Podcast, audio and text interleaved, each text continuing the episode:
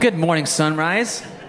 How are you guys doing today? Good? Well, good morning to everyone in here. Good morning to all of you guys worshiping with us online as well. It's great to be here in community to worship our God together and hear from His Word. Yeah, it is just a good day. I know it's been a hot week. We've been outside a lot, and I was just thinking, you know, it's summer. Well, it's almost summer for some of you Hudsonville students. I almost felt like a couple times we were almost complaining about the heat, but I'm like, we've been waiting for this for so long, so praise the Lord that it's beautiful outside. Well, this morning, I wanted to read a verse from Psalms to kind of kick off worship and our opening song today.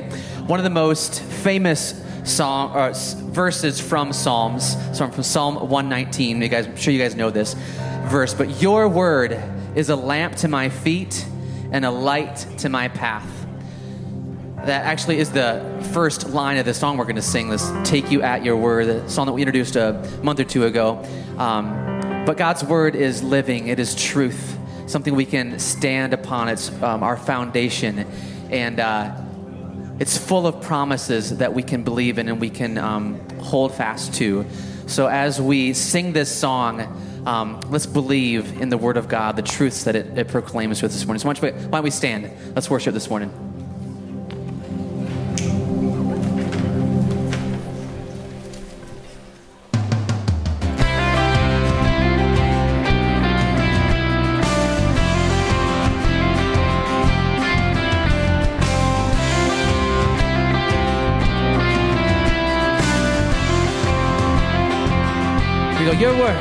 Your word is a lamp unto my feet. Your way is the only way for me. It's a narrow road that leads to life, but I want to be on it. It's a narrow road, but the mercy's wide, 'cause you're good on your promise. I'll take you at your word. If you said it, I believe it. I've seen how good it works. If you started, you'll complete it. I'll take you at your word.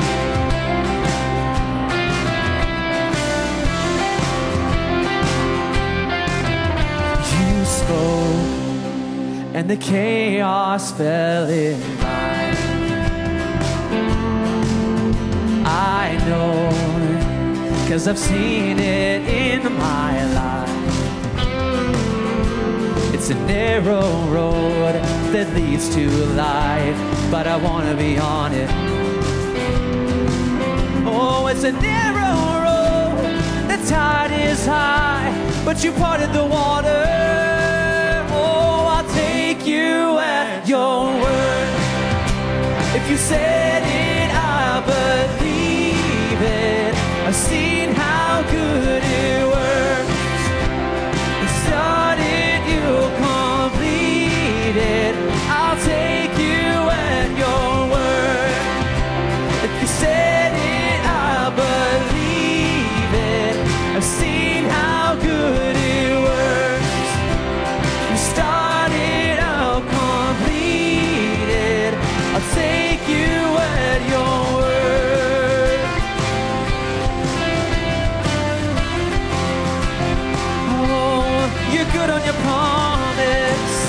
Hey, yeah. Oh.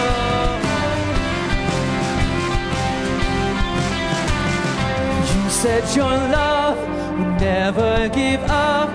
You said your grace is always enough.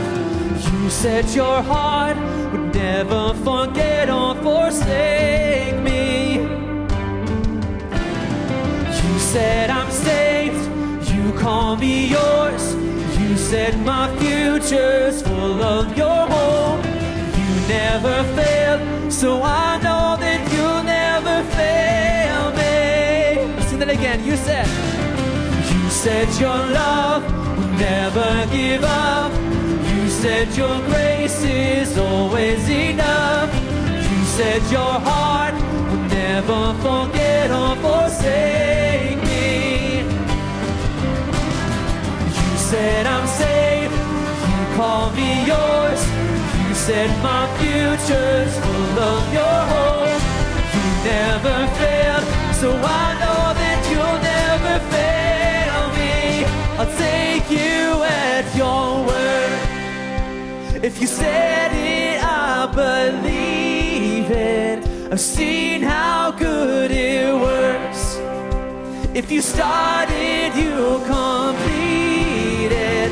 I'll take you at your word. If you said it, I believe it. I've seen how good it works.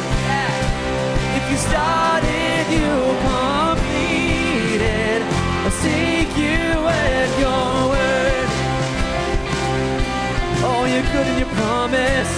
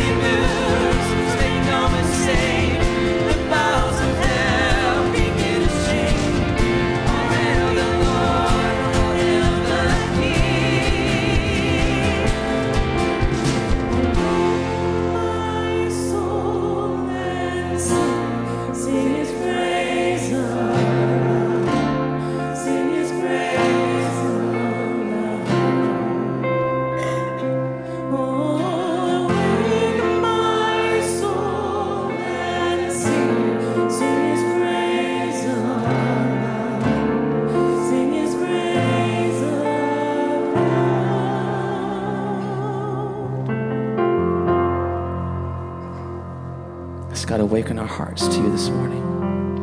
Awaken our souls to you. God, let us hear your voice as you speak, as we sing these scriptures. We worship you this morning. Let's continue to sing together.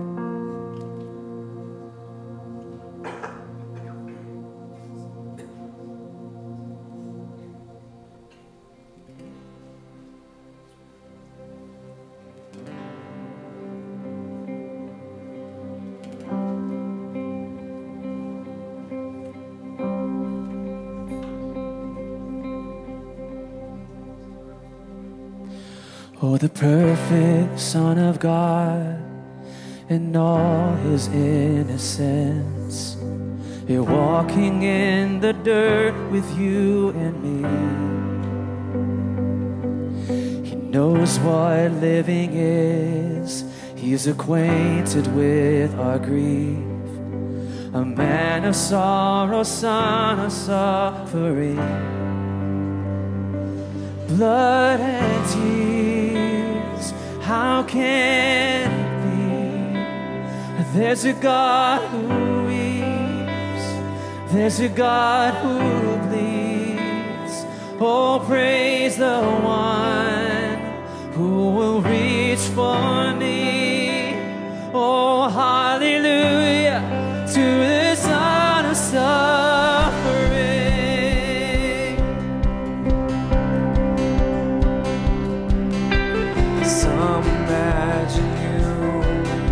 Distant and removed, but you chased us down in merciful pursuit.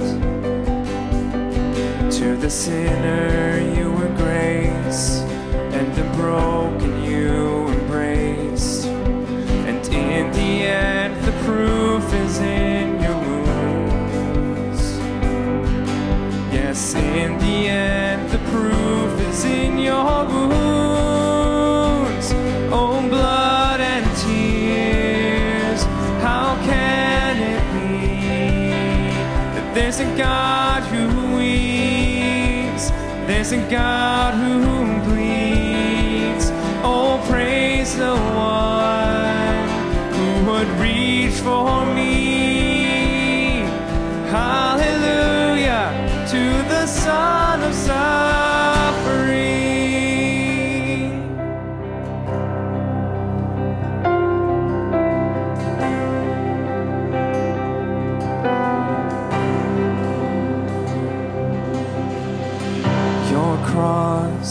My freedom, your stripes, my healing, all praise, King Jesus. Glory to God in heaven, your blood still speaking, your love still reaching, all praise, King Jesus. Glory to God forever, your cross, my freedom, your stripes, my healing, all praise, King Jesus. Glory to God in heaven, your blood still speaking, your love still reaching, all praise, King Jesus. Glory to God forever. Glory to God forever.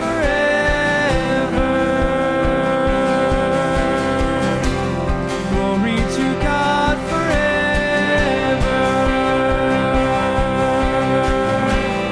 Glory to God forever.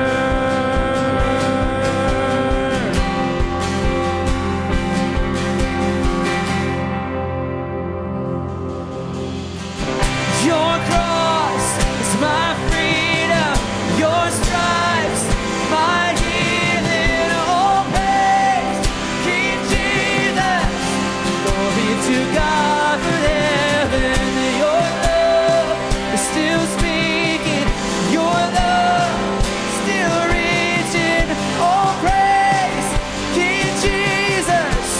Glory to God in heaven, oh Lord, it's my freedom, your stripes, it's my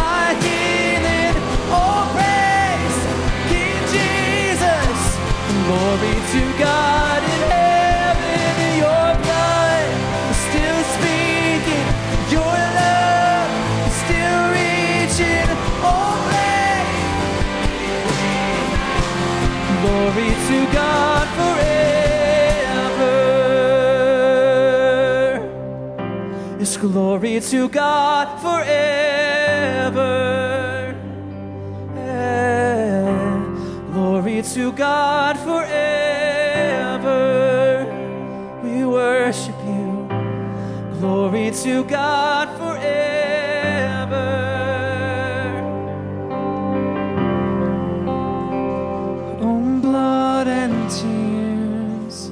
How can it be that there's a God who weeps, there's a God who bleeds? Oh, praise the one who would reach for me. Hallelujah to the Son of Suffering. Hallelujah to the Son of Suffering. Hallelujah to the Son of Suffering. Hallelujah to the Son of Suffering. Hallelujah to the Son of Suffering. Hallelujah to the Son.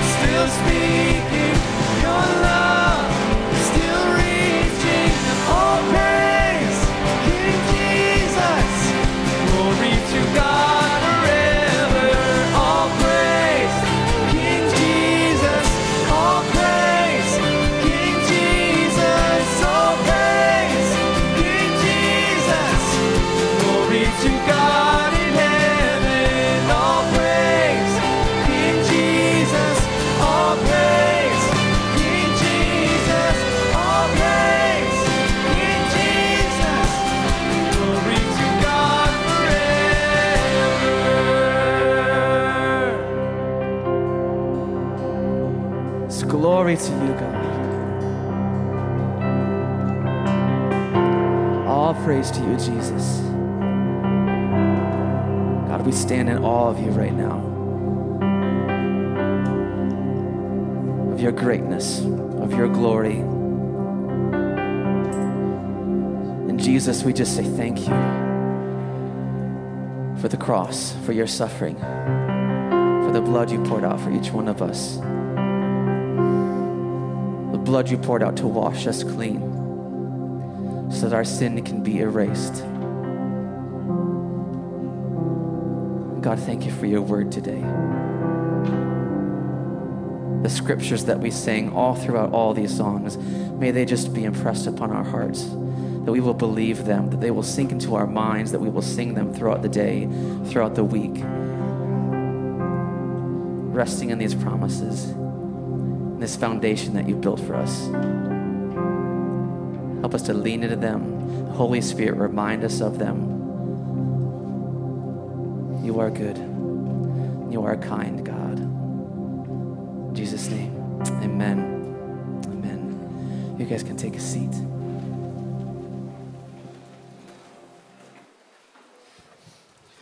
Well, good morning, Sunrise. How are we today? I think we can do a little bit better than that. Come on. It's been beautiful this last week. Good morning, Sunrise. How are we doing today? Good. So much better. Look at that. Y'all can do it. Give yourselves a round of applause. Come on now. I'm kidding. Well, hey, this morning, this Sunday is graduation Sunday. And it's really, really cool because we get to take just a few moments to celebrate the graduates here at Sunrise Ministries, right? For all of us who have graduated through high school and college, do we remember the amount of work and the time, right? The hours, the homework, the being in classes with the professors or teachers you didn't like, and you're like, please, God, just get me out of here, right? They did it. right? So we want to celebrate them and their momentous occasion. So at this time, I'm going to ask that all of our graduates come forward. We have, I'm going to name them really quick, and then we'll go through it again.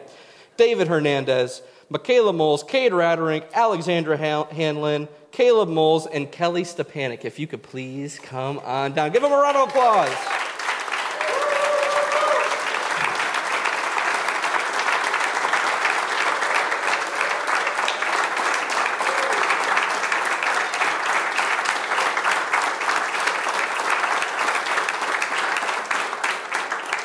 Looking so good. Come on now. Well, hey, so here's what's going to happen. I am just going to share a little bit about each of our graduates. And if you want to whoop whoop, if you want to clap, if you want to take a lap or something, I don't know. Whatever it might be, you do it, because we just want to celebrate each and every single one of these individuals here. So the first one is David Hernandez. Pretty cool. So David's parents are Frank and Patty Hernandez. He graduated from Jenison High School. Future plans are to become a dentist at Boston University, right? Pretty cool. Obviously much smarter than I, okay? And furthermore, his favorite memory of school or favorite life quote is the fact that his name backwards is Devad. So, David to Devad. I love it. Give it up for David, guys. Come on now. Next up is our very own Michaela Moles, everybody. Parents are Amy and Dennis Moles. She also graduated from Jenison High School. Going to Grand Valley next year. Still trying to figure out the major, but that's pretty cool. And her quote comes from my favorite TV show of all times, which is this: I wish there was a way to know you're in the good old days before you've actually left them. Andy Bernard. Give it up for Michaela. Give it up for Michaela. Next, we have Cade Raderink, everybody. Yeah? Come on. Parents are Scott and Gina Raderink. Graduated from Hudsonville High School. Future plans, to the surprise of Will that one Sunday morning, you're going to GVSU. Very, very cool.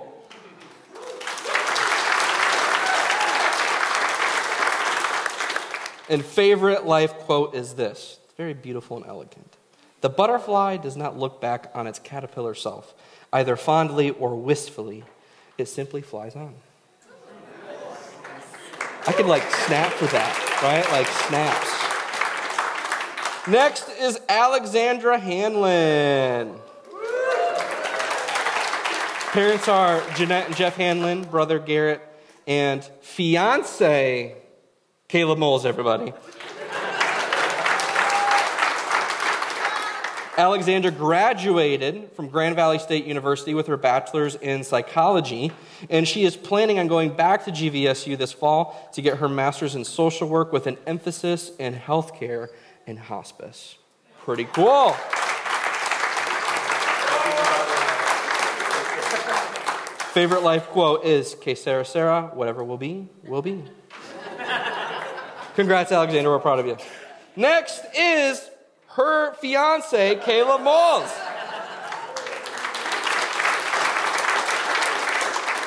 Parents, Amy and Dennis. Fiance, Alex. And siblings, Drew and Michaela Moles. Caleb graduated from Grand Valley State University with his degree in social studies, secondary education. And what's next for him is he is going to be teaching at Grand Rapids Union High School in the fall. Give it up for Caleb. And last but certainly not least is Kelly Stepanik, everybody. Spouse is Greg, kids Tom, Mike, Matthew, Andrew, and Lexi, and she graduated from Western Theological Seminary with a master's in divinity. That is no small degree. That's impressive. Impressive. What's next is her continued work as a hospital chaplain at Spectrum Corwell Health and the Helen DeVos Children's Hospital. And her favorite quote comes from theologian Dietrich Bonhoeffer saying, the greatest gift of fellowship with others begins with listening. That's good. Congrats, Kelly. Sunrise, why don't we give all of our graduates another big round of applause really quick? Come on.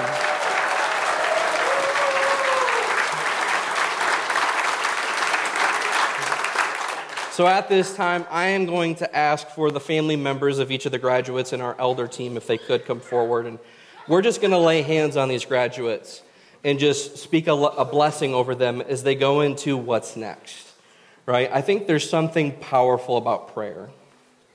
Would we all agree? There's something powerful about prayer. And I think it's just so cool to be able to speak life and blessing and to encourage people as they step into their next season of life.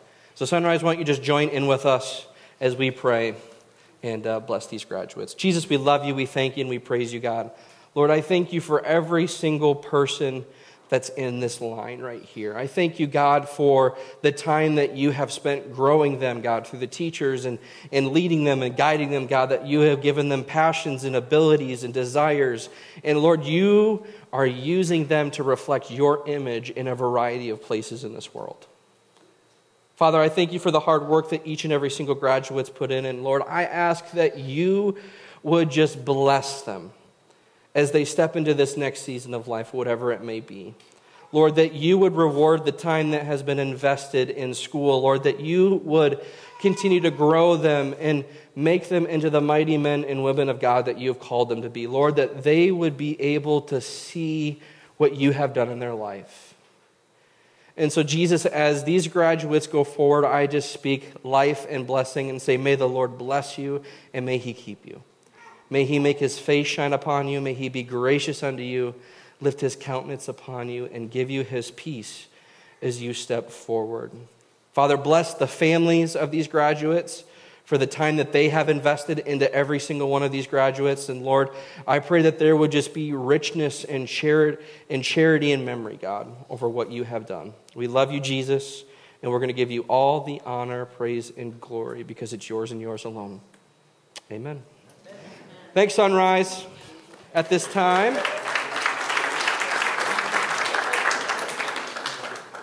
time, I'm going to pass it off to our very own Noah for some announcements. Let's give it up for Noah.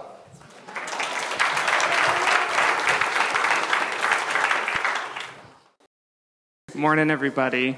So first of all, just want to say a quick welcome to all of you, but especially if you're joining us here for the first time this morning, whether you're here or online, we're happy you could join us. We love you, and we're glad you're here. If you are here, you can scan our QR code, which is they're scattered about. You'll find one. Or if you're joining online, there should be a link in the comment section for you to fill out a new guest form so we can send you a gift. Or there will be a gift in the Connect table in the back. So stop by there after the service. Just a couple of quick announcements for us this morning. First of all, Pub Theology is going to be on Tuesday, this week Tuesday, and it's going to be at my house, which you don't have the address for yet, and that's okay. But on Tuesday, probably Tuesday morning, I'm going to be sending out an email with that address to the Pub Theology email list. If you're not on that list and you want the email, you can email me or Julie or Dennis or Corey or Dan or really anyone, and eventually it'll get back to me and we can get you that information. We also have Wine and Theology is coming up June 13 at Hudsonville Grill at 7 p.m. We have the start of summer bonfire this week, June 9 at 6:27 p.m. precisely. Do not be late. Do not be early. 6:27. Everyone is invited to join us there. We're going to celebrate summer. Anybody can come. You don't have to be a student. But if you are a student and you would like to bring your old homework, your old notes, your old notebooks, your backpacks, your anything you'd like to burn, within reason, then please bring that. We're going to have a bonfire. It's going to be a lot of fun. Come hang out. Next week, Sunday, June 11, is when our fifth graders here graduate up into Sunrise students. And on that day, we're going to have our first Sunrise Students Summer event, which will include the incoming sixth graders all the way up through recent graduates. That will be mini golf at Craig's Cruisers at 6 p.m. You need to bring $8 to play 18 holes of mini golf. You can email Cory at sunrise.min. Cory@sunrisemin.org. There it is. If you have any questions. If you guys would like to partner with Sunrise, most important way that you can do that is prayer. Come join with us in worship every Sunday. But in addition to that, we do have opportunities to give, both online in the back here, or you can mail a check, whatever is most convenient for you. I think that's it. So we will now transition into a brief break and then get the service going. All right. I think we're going to get things done. Is anybody else thankful for coffee? Yeah, I love it. It's just wonderful. I thought it would have been more than three of us, but okay. So anyways, good to see you guys again. I know it's been a long time since I was last up here. So anyways, today I get the fun opportunity to speak to you all, which is dangerous because Dennis asked me to speak to you all. So hopefully everything goes well today. Hopefully we all feel good. But you see, Dennis decided, he goes, hey, I want you to speak on this really light and easy subject of beware of false prophets, right? Very easy, lighthearted, uplifting message. No, I'm messing with you. But it was actually quite comical because several months ago when Dennis approached me and asked, he said, hey, how would you feel about speaking on Sunday, June 4? And I said, hey, I would feel great about that. Pro tip, make sure you ask about what someone wants you to speak on in public before you agree to do it, right? And I'm like, so what am I speaking on? And he goes, let me look. And he's sitting there and he's scrolling through and he goes, I think it's that beware of false prophets, try not to get us all fired. So I'll see what I can do. That's exactly what I said. It is. It is. So I'll see what I can do, no promises. So with that being said, we are in our series, Jesus Said, right? Where we're going through the sayings of what Jesus has said. And last year we talked about, right, Jesus said, do not judge others. And we're looking at what that looks like within the scriptures. And so today we're going to be reading out of Matthew chapter 7, verse 15 through 20. And just to give some background information of where we are at this point in the storyline of Matthew's gospel account, Jesus is closing out his Sermon on the Mount, right? Big, momentous point in his ministry. And what's interesting is Jesus at this point is starting to give a series of warnings to his listeners. And these are actually not just light warnings like, hey, you might want to watch out. These are serious, dire warnings for his listeners and for us as readers to pay attention to. The first one is, right, wide is the gate that leads to destruction. Matthew chapter 7, 13 through 14, beware of false prophets, which is what we're walking through today. And then he also goes on with the warning concerning the coming day of judgment, right? And we'll get to that a little bit later. These signs are like road signs on the road, right? That's like there's a fork in the road ahead, and if you go to the left, the bridge is out and you're going to die. And if you go to the right, well, there's still construction because it's Michigan, but you're going to be okay. You might pop a tire through a pothole, but it's okay, right? So anyways, why don't we go through this passage? Verse 15 says this. Beware of false prophets who come to you in sheep's clothing, but inwardly are ravenous wolves. You will recognize them by their fruits. Are grapes gathered from thorn bushes or figs from thistles? So every healthy tree bears good fruit. But the diseased tree bears bad fruit. A healthy tree cannot bear bad fruit, nor can a diseased tree bear good fruit. Every tree that does not bear good fruit is cut down and thrown into the fire. Thus you will recognize them by their fruits. So now that we've had this warning about false prophets, which I'm sure many of us have heard about before, if you want to, What I like to say is this: if you want to go ahead and get your credit card in one hand, lay one hand on the afflicted part of your body, repeat after me, and then just make sure you show me those digits and write it to Cory Williamson Foundation at sunriseministries.org. I'm sorry, I have to say those things. That just cracks me up. I love those people. If you know what I'm talking about, you understand the humor in that. But in all seriousness, how many of us in here have ever heard someone say, "Beware of false prophets"? Has anyone in here ever heard that? Or how many of us have been scrolling through Facebook and you see a comment thread, and one of the top comment threads from someone says, "Beware of false prophets"? Has anyone ever seen that? And you're like, it's definitely not in context, right? Like, usually it is a satire post about something that's completely not real.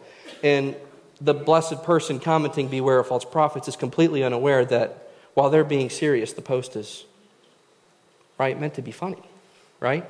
And so that could be a little bit frustrating. And so what does that mean, right? What does "beware of false prophets" look like? Right? That might be actually our number one question today. What is a false prophet? Well, within the Old Testament, it was actually pretty simple. The marker was, in essence, did what a person say would happen, right? Pretty simple. Did what they say happen? If it did, they were a prophet, and if it did not, they were a false prophet, right? Who thinks that's a pretty easy litmus test, right? You're like, it happened, cool. It did not happen, bad, right?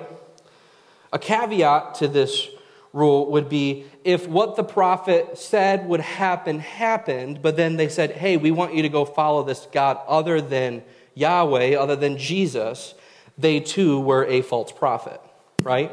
Think about it this way, all right?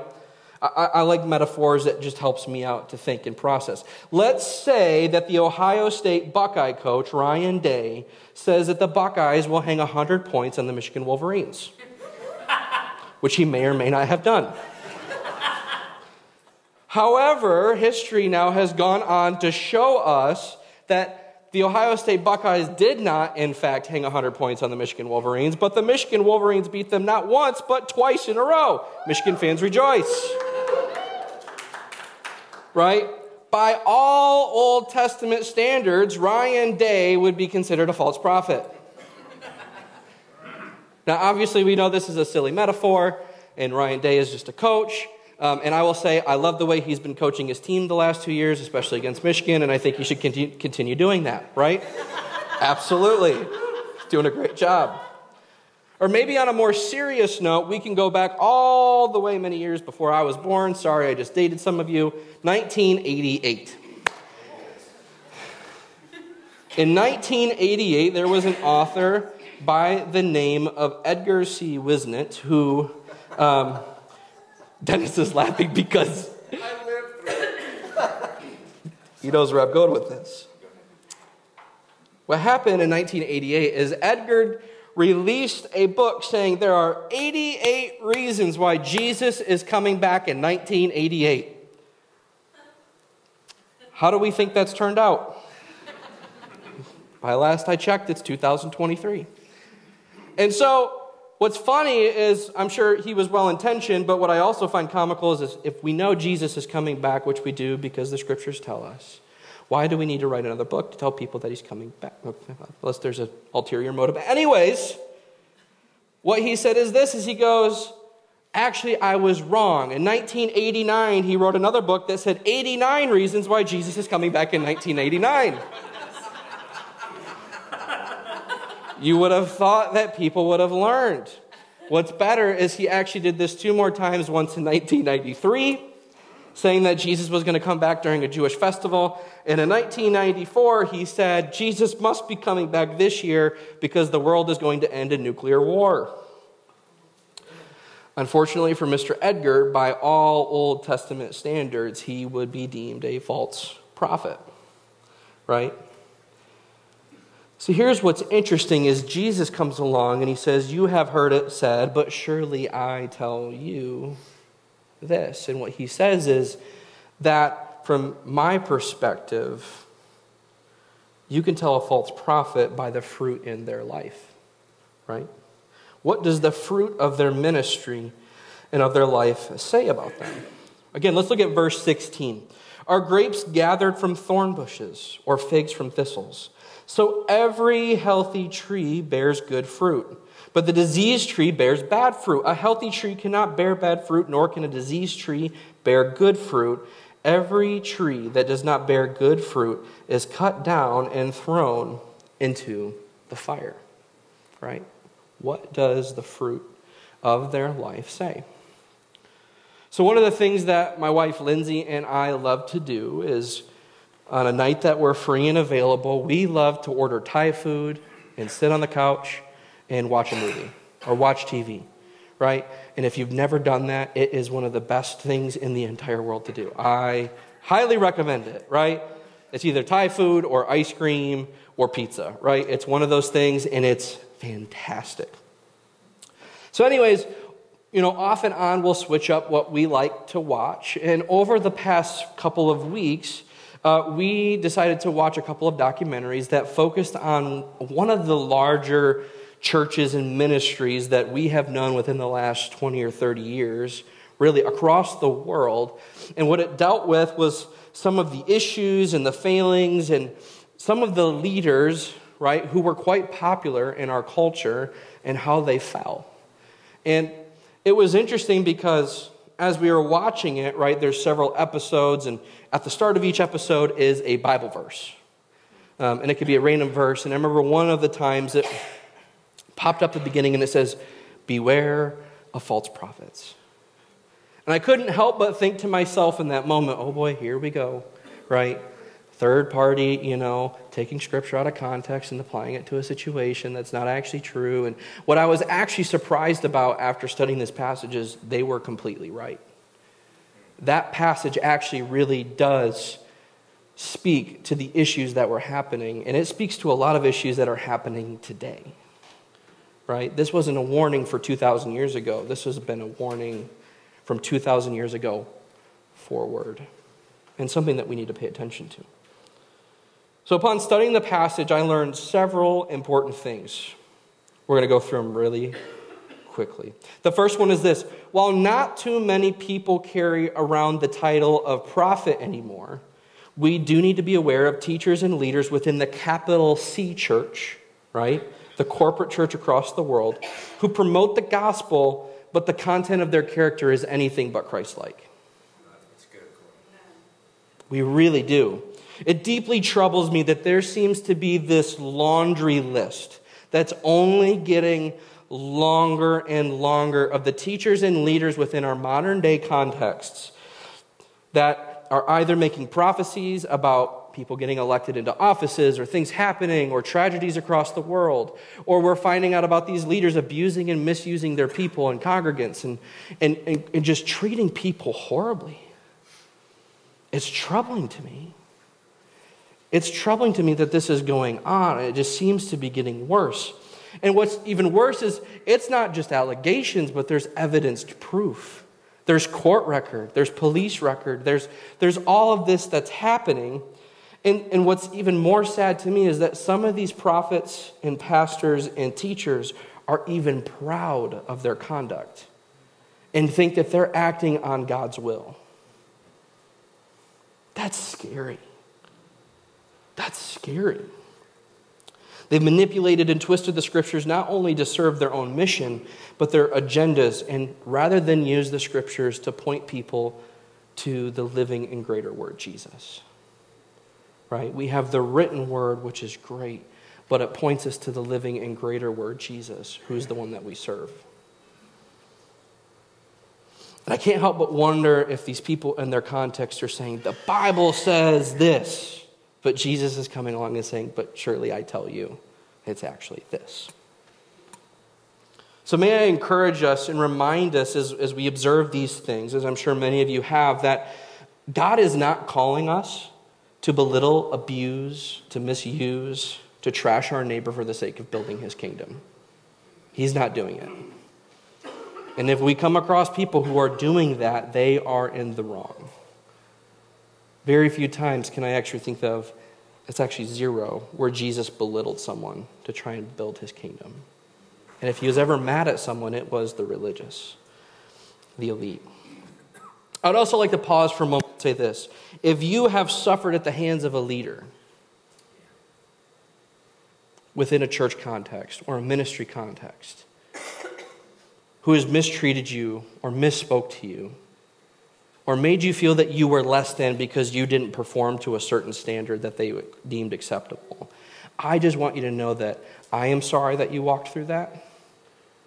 I know that Dennis is incredibly sorry that you've walked through that. And I want you to know that what happened was wrong, and that is not indicative of how Jesus sees you, of how he loves you, and how he cares for you, and how you are built and equipped for his mission on this earth. That's right. That's right. So if that's you, I'm sorry. And I want you to know that there is healing and freedom to be found in the arms of Jesus. I just want you to know that. You know, when we talk about these issues, I can't help but wonder if this is actually one of the issues that John the Baptist was seeing when he says in Matthew 3:8 to the Pharisees and the religious elite, he says this, bear fruit in keeping with repentance. Bear fruit in keeping with repentance. When we examine the lives of these leaders, are we seeing people who have failed and who are then coming out and saying, I am sorry, I messed up, and they're changing their ways, or are they just completely pushing it away? There's a difference. You see, repentance is not just saying, I am sorry. That's the first step. But the second step is then a change in behavior. Because if you understand the true definition of repentance, it's not to say I'm sorry and to keep doing the same thing. It is I'm sorry and then a complete 180-degree turn to do the other thing, to walk in the opposite way. There's a difference. There's a difference. Number two, this passage doesn't just address people in positions of power or leadership, but it actually speaks to every single one of us who carry the title of Christ follower. Matthew makes it very, very clear when he records the words of Jesus that just as the leaders and the teachers are going to be evaluated by their fruit, you and I are going to be evaluated by our fruits.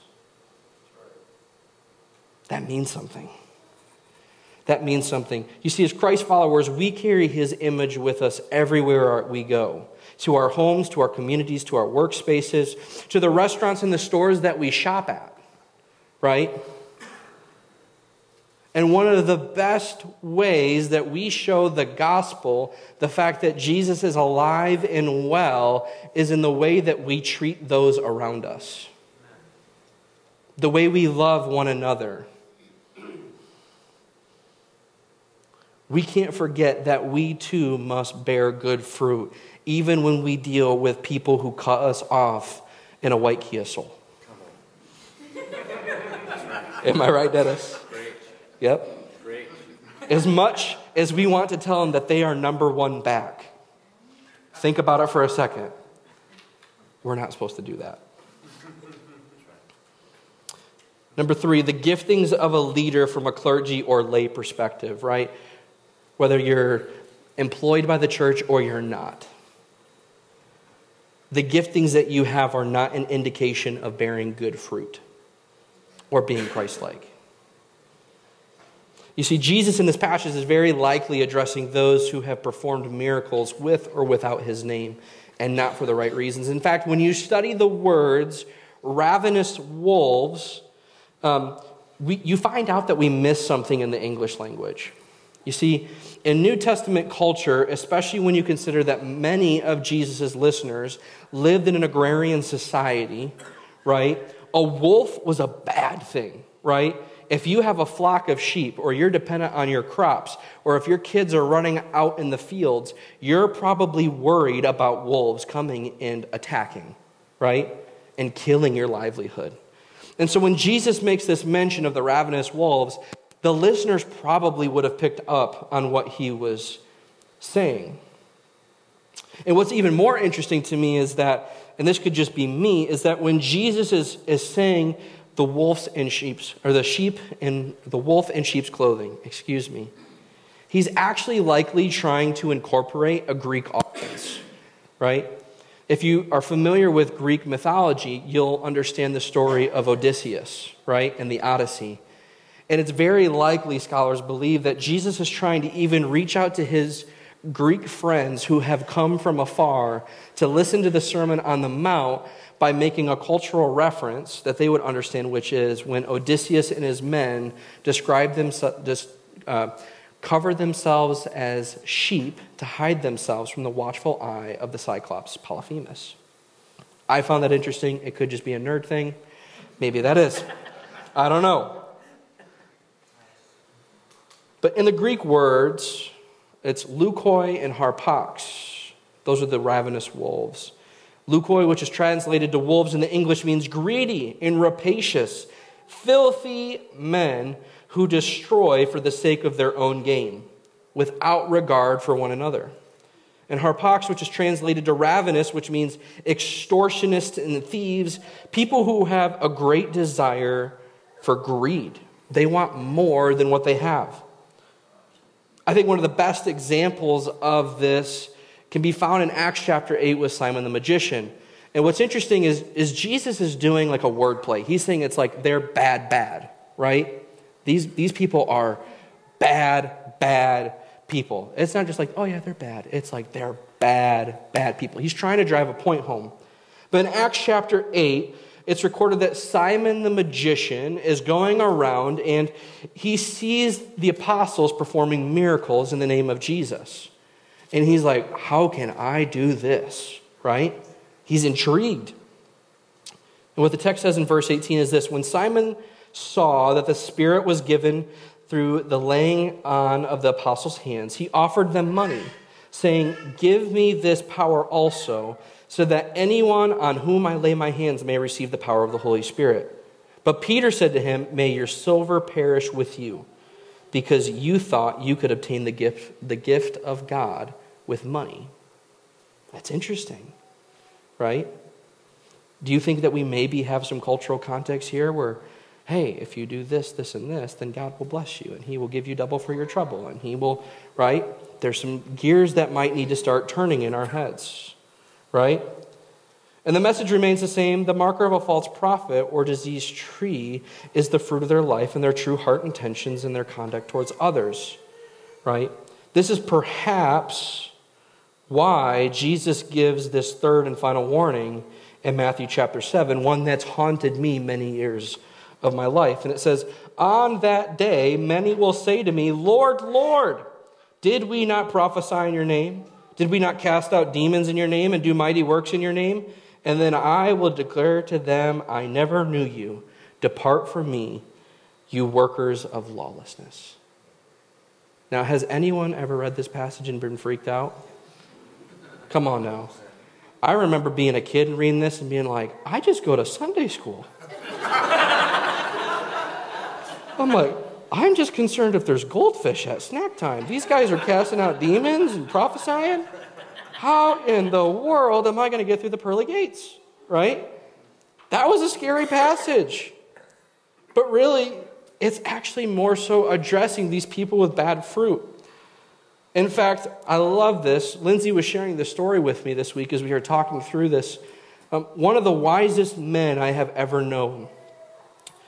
He's actually the academic dean at my Bible college. And someone in the class kind of pulled the asking for a friend moment when they said, Pastor Brian, how do we know if someone is saved? Right? Kind of that asking for a friend, you know.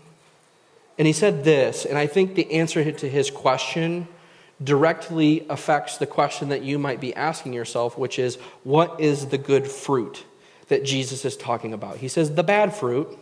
And we've talked about the conduct of character, but what is this good fruit?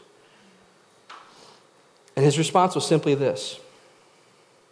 To the question of salvation and to the answer of what is this good fruit, he just said this: is there long-term evidence of the fruit of the Spirit in their lives? Is there long-term evidence of the fruit of the Spirit in their lives? For the purpose of salvation, if so, they're likely saved, and if not, well, then I think you might have your answer. And what do we know the fruit to be? Love and joy and peace and patience and kindness and goodness and faithfulness and gentleness and self-control, right? You see, I don't think it is any coincidence that Jesus called us to love God and to love our neighbor. And the fruit of the Spirit starts with love, which actually encapsulates the rest of the fruit. It is no coincidence. We are called to love one another and to care for one another. So where do we go from here? Right? We've covered the bad fruit and the markers. So what do we do with this? How do we apply this to our lives? Why does this matter? Four key takeaways that I have from this passage are this. This passage should drive us to have an honest assessment of our own character, the way we live our life, and our conduct and treatment towards others. It should drive us to a true, genuine assessment where we invite the Holy Spirit in and say, search me, please. Think of the words of David, search my heart, O God. How am I treating others? And I would encourage us to not just take 5 minutes and go, I think I'm good, right? Because the reality is we're all humans, and our heart can be deceitful, right? And we can think that we're a whole lot better than we actually are. So invite the Holy Spirit into this process. Ask him to search your heart. Invite a friend, a trusted mentor, someone, and say, hey, can you just give me a gut-level honest answer of how I treat other people? You know, I find it fascinating that oftentimes, if you were to ask a waiter or a waitress what their least favorite day of the week to work is, they would tell you it's Sunday, specifically Sunday afternoon, and it's because that's when all of the Christians get out of church and come into the restaurants. And they don't like it because in many waiters and waitresses' experience, the Christians are the most rude customers. They're the most entitled customers. They tip the worst, but they have no problem at praying before their meal. I think we need to have some assessment of our character. How are we treating those around us? Let us strive to care for one another in a way that honors Jesus and glorifies his name. And let our conduct towards others and the way we talk about the scriptures and the way that we use them in our everyday life point people to Jesus and not push him away. Let's not put up roadblocks. Let's bring people closer to Jesus. Number two, this passage should drive us to genuine repentance when we realize that we've missed the mark. It really should. Again, Matthew 3:8, bear fruit in keeping with repentance. The most powerful words when you're hurt and offended are, I am sorry that I have hurt you, and then you see a change in behavior. That is powerful, right? How many of us in this room have ever had someone hurt us and then say, I am sorry? Put your hand up. How many of you have then had the same person do the same thing to you again and hurt you? You see, there's a difference there. Genuine repentance, right? Number three, we should be patient with those who call themselves prophet and teacher and Christ follower. However, we should also not be afraid to address unjust and unchristlike works or patterns of behavior when we see them. We shouldn't be afraid to address those, right? The fruit of someone's life or ministry often will take time to be revealed. Often it does. And so there can be moments in time where we can look at someone and be like, I don't think they're good, but I would encourage us to maybe be patient and wait and see. Because I know that there's been times where I have preemptively looked at people and said, what they're doing is bad. And then later down the road, I'm like, I was wrong. There was actually good fruit in their ministry. So can I encourage us to give people the benefit of the doubt? And can I also say this? Every single one of us in this room is going to hurt or offend someone at some point in life. It's just the nature of being human, and I don't like it, but it's the nature. Can I encourage us that when someone hurts us or offends us, that we don't write them off, as a diseased or a bad tree, right? That we don't write them off as bearing bad fruit because they were human and they had a moment where they missed the mark. Can I encourage us with that?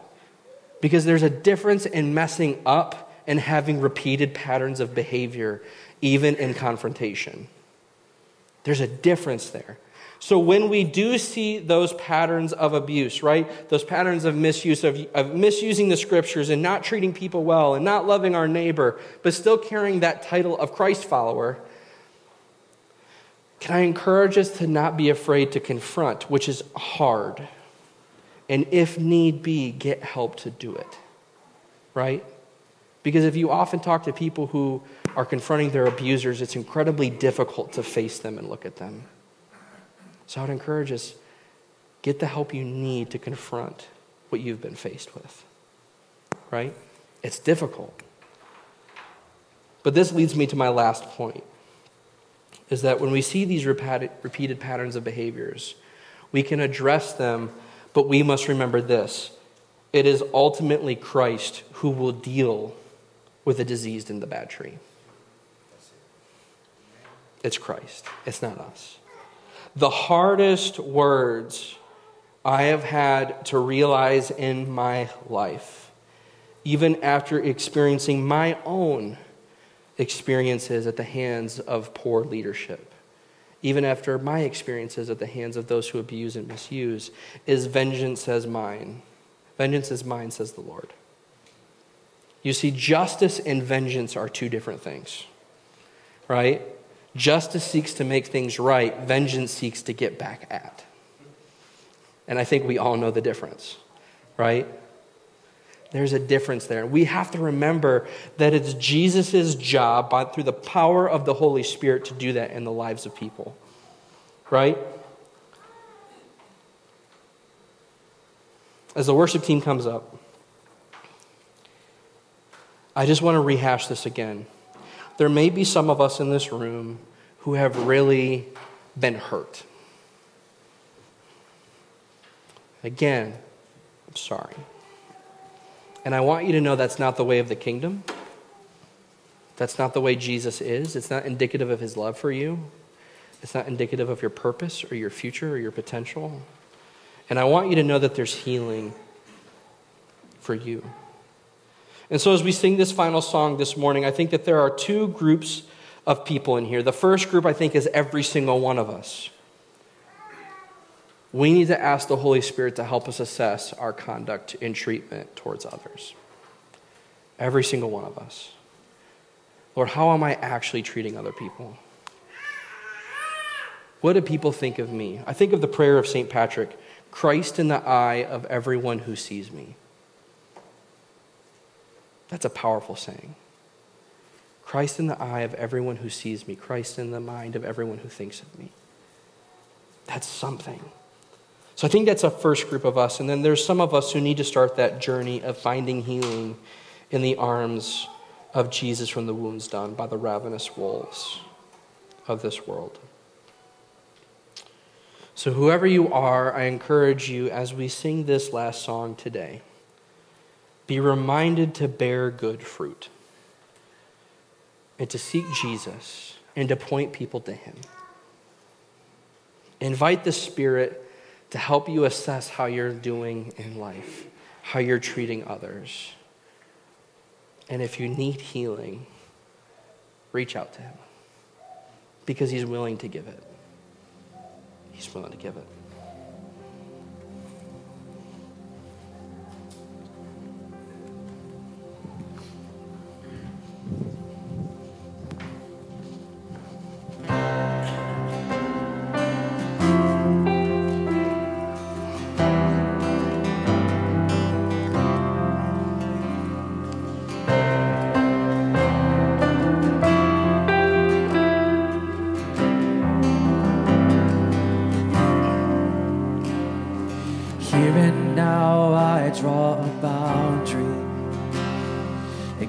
Every weapon that's formed, the thief and his plans will pass over.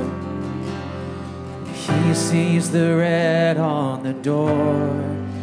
I plead the blood.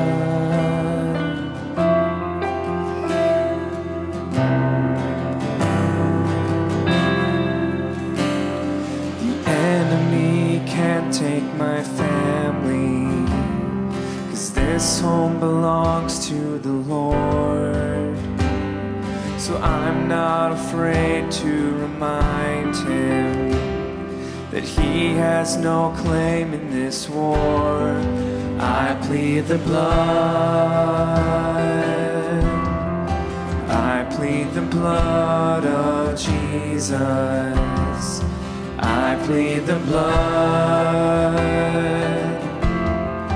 I plead the blood of Jesus. Let's go and stand together. My freedom is glory to glory. My freedom's been purchased in full. For all of the weight of his suffering, the Lamb will receive his reward. And I plead the blood. I plead the blood of Jesus. It's more than enough.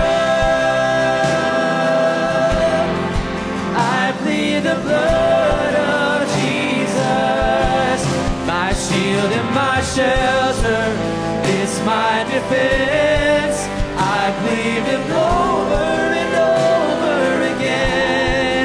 I plead the blood.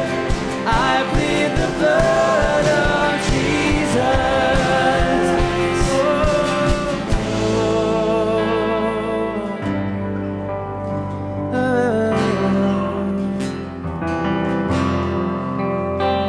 The blood.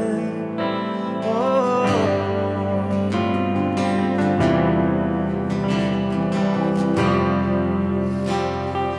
What can wash away my sin? Nothing but the blood, nothing but the blood. What can make me whole again? Nothing but the blood. Nothing but the blood. Nothing can for sin atone. Nothing but the blood. Nothing but the blood. Nothing good that I have done. Nothing but the blood. Nothing but the blood. This is all my hope and peace. Nothing but the blood.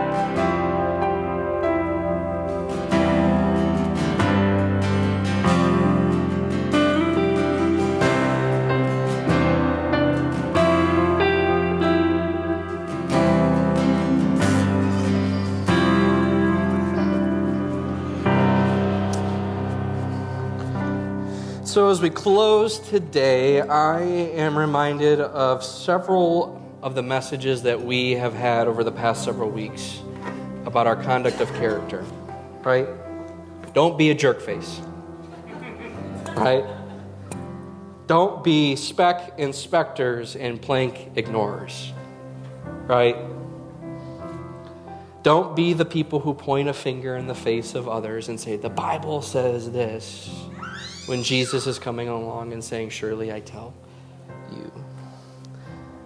But friends, let's be people who intentionally sit at the feet of Jesus, becoming conformed into his likeness and bearing the fruit of the Spirit and pointing other beggars to the place that we found bread, our Savior Jesus. Let's be those people. And so in the words of the Apostle Paul in Philippians 4:8, "Finally, brothers, by virtue, sisters, whatever is true, whatever is honorable, whatever is just, whatever is pure, whatever is lovely, whatever is commendable, if there is any excellence, if there is anything worthy of praise, think about these things. What you have learned and received and seen in me, practice these things, and the God of peace will be with you." Sunrise family, be blessed this week. Bear good fruit and go in his peace. Blessings.